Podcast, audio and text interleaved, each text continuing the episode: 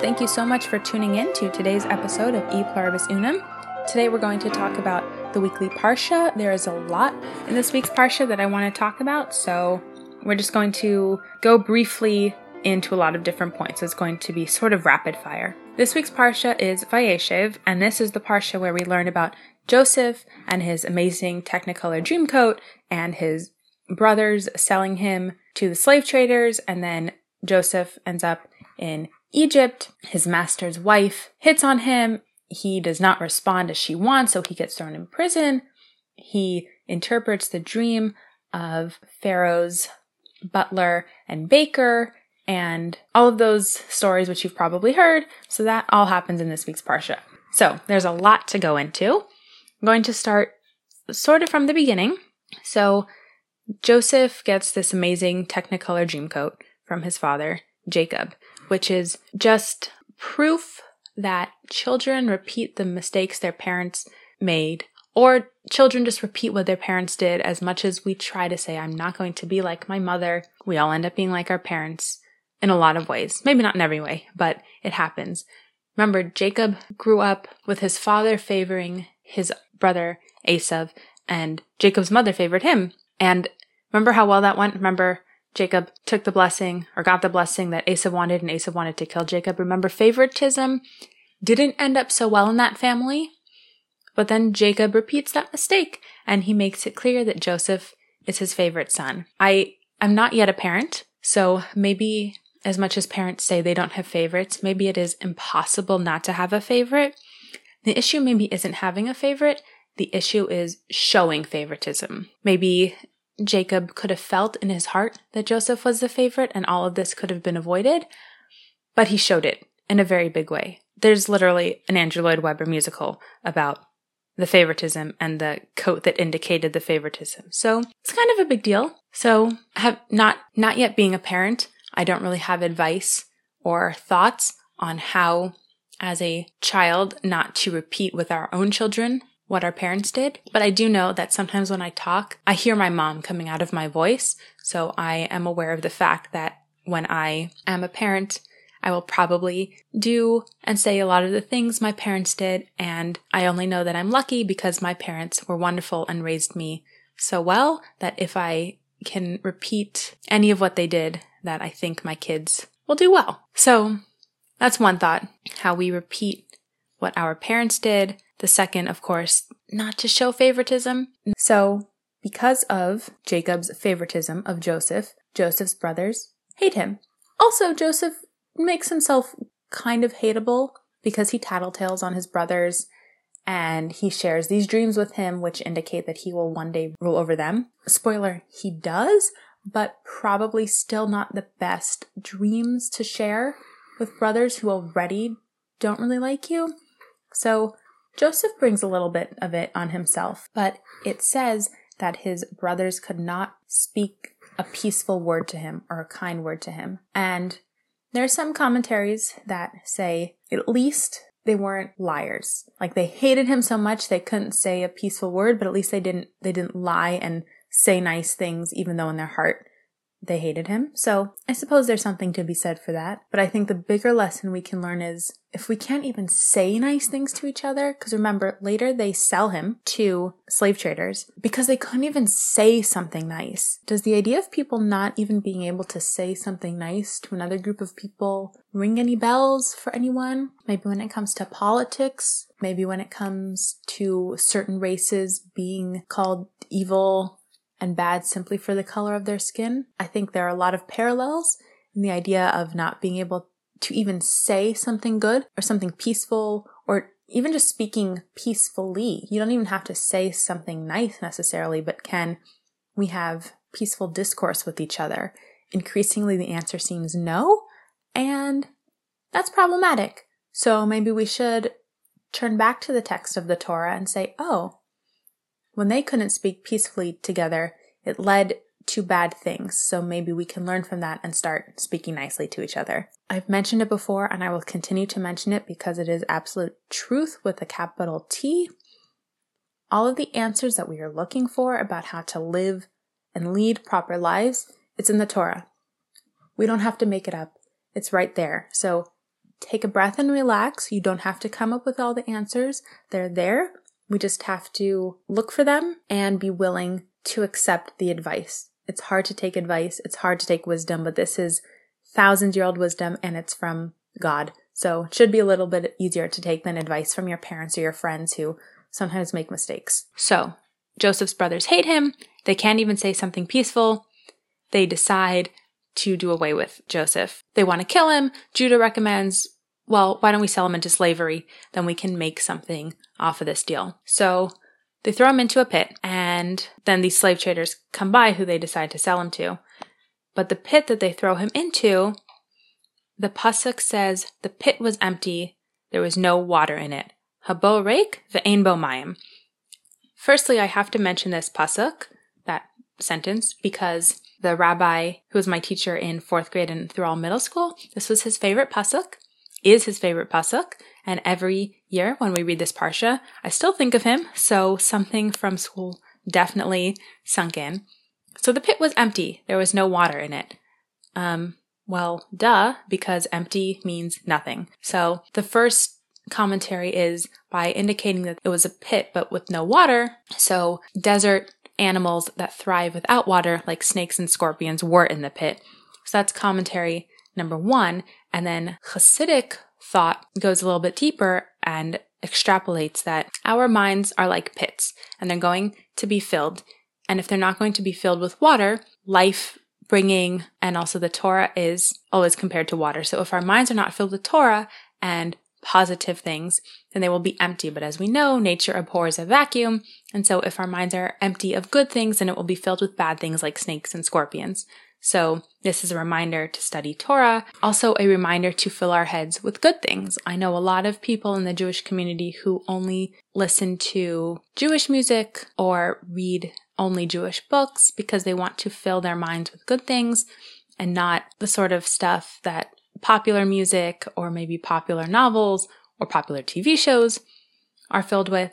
So fill your head with good things, not bad things. So Joseph is in this pit, which was empty, mostly empty of water, snakes and scorpions in it, not so great. He is sold as a slave to some traveling traders who bring him to Egypt. He ends up in the house of Potiphar. Potiphar's wife tries to seduce him. He repeatedly stalls her advances. She finally gets upset at being scorned, so she rips a piece of his clothing and presents it to her husband and says, He tried to force himself on me, and I only just got away. Look, I grabbed some of his coat as he was trying to force himself on me.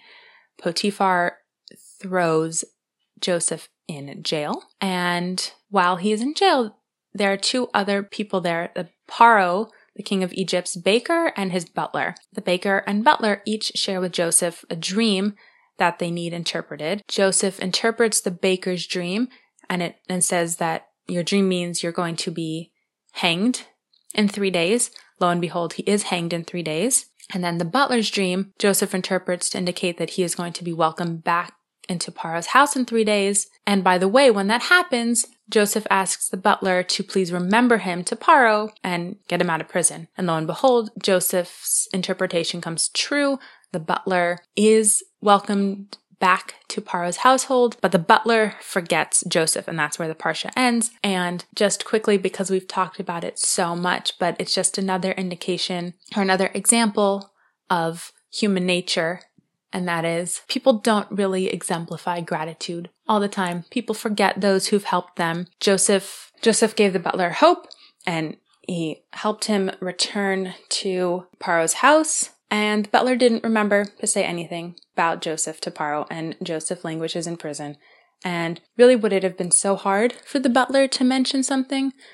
I don't know exactly how royal households worked in Egypt thousands of years ago, so maybe it would have been difficult, but the Torah indicates that it wasn't just that he couldn't say something, but that he forgot. And that's just so typical of people to forget who helped us and to not be grateful, and even worse, to think that we do everything on our own and forget the people who helped us beforehand. The Torah is so great for us because it shows us human nature of the best people and of the worst people. It shows us this is how people operate. And if you're having hard days where you think you could do better, you're not alone because even the greatest people had hard days where they could have done better. And, and this is what you're contending with. You're contending with human nature when you're living in this world. Here's what you're up against, and here's some reminders. So the Torah is, especially in Genesis, as Dennis Prager points out, it's just here's human nature, here's family dynamics, here's how people work, here's how nations work with each other. Now you know, now hopefully we can do better. I want to go back. This interesting story takes place in the middle of the Parsha, and then we jump back to the main story of Joseph. And it's a very interesting story, and it is the story of Judah and Tamar. So Judah is the fourth of Jacob's sons, and the Parsha takes this little sidetrack to tell us about Judah and Tamar. So I'm going to briefly summarize the story. I'm reading it directly from Chabad.org, just because they have it very concisely. Judah married the daughter of a local businessman and had three sons. His first son, Er, married a woman named Tamar, but died soon thereafter. Judah had his second son, Onan, marry Tamar and thus fulfill the mitzvah of Yibum, but he too died childless. Brief sidetrack, there is this law or custom in Judaism that if a man dies childless, his wife marries the next brother so that the, I guess so that the bloodline can continue. She's not forced to, and there is a custom that sort of frees her from the obligation and also freed the man from the obligation if he doesn't want to marry her. But that was the custom back. It's still kind of a custom, but it was definitely the custom several thousand years ago. Anyway, so that's why she was married to the second son. Going back to the story. So he, the second son also died childless. Judah hesitated to give his third son to Tamar, not surprising, two dead sons. So she returned to her father's home. Judah's wife then died, and Judah embarked on a business trip. Tamar dressed herself like a prostitute and sat by the side of the road. Judah didn't recognize her, was intimate with her, and she became pregnant. A few months later, when her pregnancy became evident, Judah ordered her executed for harlotry. Sidetrack because he thought, okay, you were supposed to marry my son, but you didn't, but you shouldn't have married anyone else. So the fact that you're pregnant means that you were acting like a harlot. It sounds weird in our world that a father in law would be concerned about his ex daughter in law in this way, but just understand that this was written in a different time and in a different culture and accept the story for what it is. So, going back to the story. So, Judah orders her executed for harlotry. As she was being taken out to die, she produced some of Judah's personal effects that he had left behind when he was intimate with her. Judah admitted that he was the father, and Tamar was spared. Tamar then gave birth to twin sons, Zerach and Peretz. Quickly, when Tamar and Judah were intimate with each other, she wanted, she asked him for some proof of who he was. So he leaves his staff and his signet ring, and that is what she pro- later produces to prove that he was the one who got her pregnant. Good marks for Tamar. Kudos to Tamar. She produces those in secret. She doesn't make some grand declaration because her purpose was not to embarrass Judah. Her purpose was just to sort of shame him, but personally because he wouldn't allow her to marry his third son because he thought there was something wrong with her when really there was the problem was with his sons. So she felt like she was being dealt with unjustly. So she took matters into her own hands, but she didn't make a public spectacle of it. And that's really an important lesson for us that justice is important and Judah was treating her unfairly, but that didn't mean that Tamar should have acted disgracefully back to him. There are ways for us to fix problems without stooping to the level of our enemies and our opponents.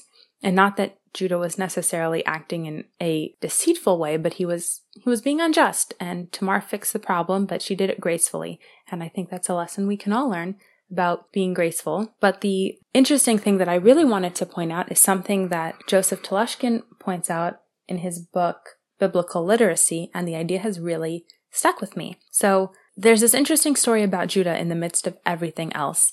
And I don't know why this particular story is necessary or why it has to happen here, but what Telushkin points out is that Judah is a perfect example of a character truly finding redemption and becoming a better person. Remember, Judah was the one who recommended selling Joseph into slavery. So he's sort of the ringleader of the whole gang trying to make something bad happen to Joseph. And then he acts disgracefully with his daughter-in-law Tamar, not allowing her to marry his third son. And then, but then he's confronted with it, right? Tamar confronts him and says, you have not been dealing with me fairly. You should have allowed me to marry your third son. Look at what you're theoretically reducing me to, which is harlotry. And he owns up to it. And that change, that's a, that's a real character change from selling your brother into slavery to owning up to a mistake. And from then on, we continue to see Judah step up when, in a later Parsha, all of the brothers go down to Egypt because there's a famine and Joseph is in charge. And they don't know who Joseph is. Joseph is trying to test the brothers and he wants them to leave his youngest brother, Benjamin, as a slave because he wants to see have they grown up? Do they still treat their youngest brother in the way that they treated Joseph himself, or have they reformed? And when Joseph threatens to keep Benjamin as a slave, Judah steps up and says, No, take me instead. So we can see that Judah has transformed. He's changed and become a better person. And first of all, it's an important lesson because, because we all make mistakes. And few of us make mistakes as drastic as selling our brothers into slavery. So most of us, by that comparison, are actually doing pretty well. But a lot of us make mistakes. A lot of us also make mistakes and do really stupid things when we're young. And the important thing is not necessarily the mistakes that we made or the sins that we did, but what's important is do we grow? Do we learn? And do we become better people? There are probably some things that people do that are, that one can't be redeemed from. But if we're talking about the average person whose ills are not on the level of selling brothers into slavery, but are on the ills of maybe teasing people in high school or cheating on tests or even like petty theft when you're a teenager. There are a lot of things we do when we're young that are really stupid. But if we grow up, if we change, if we become kinder, that's that's the true measure of who we are.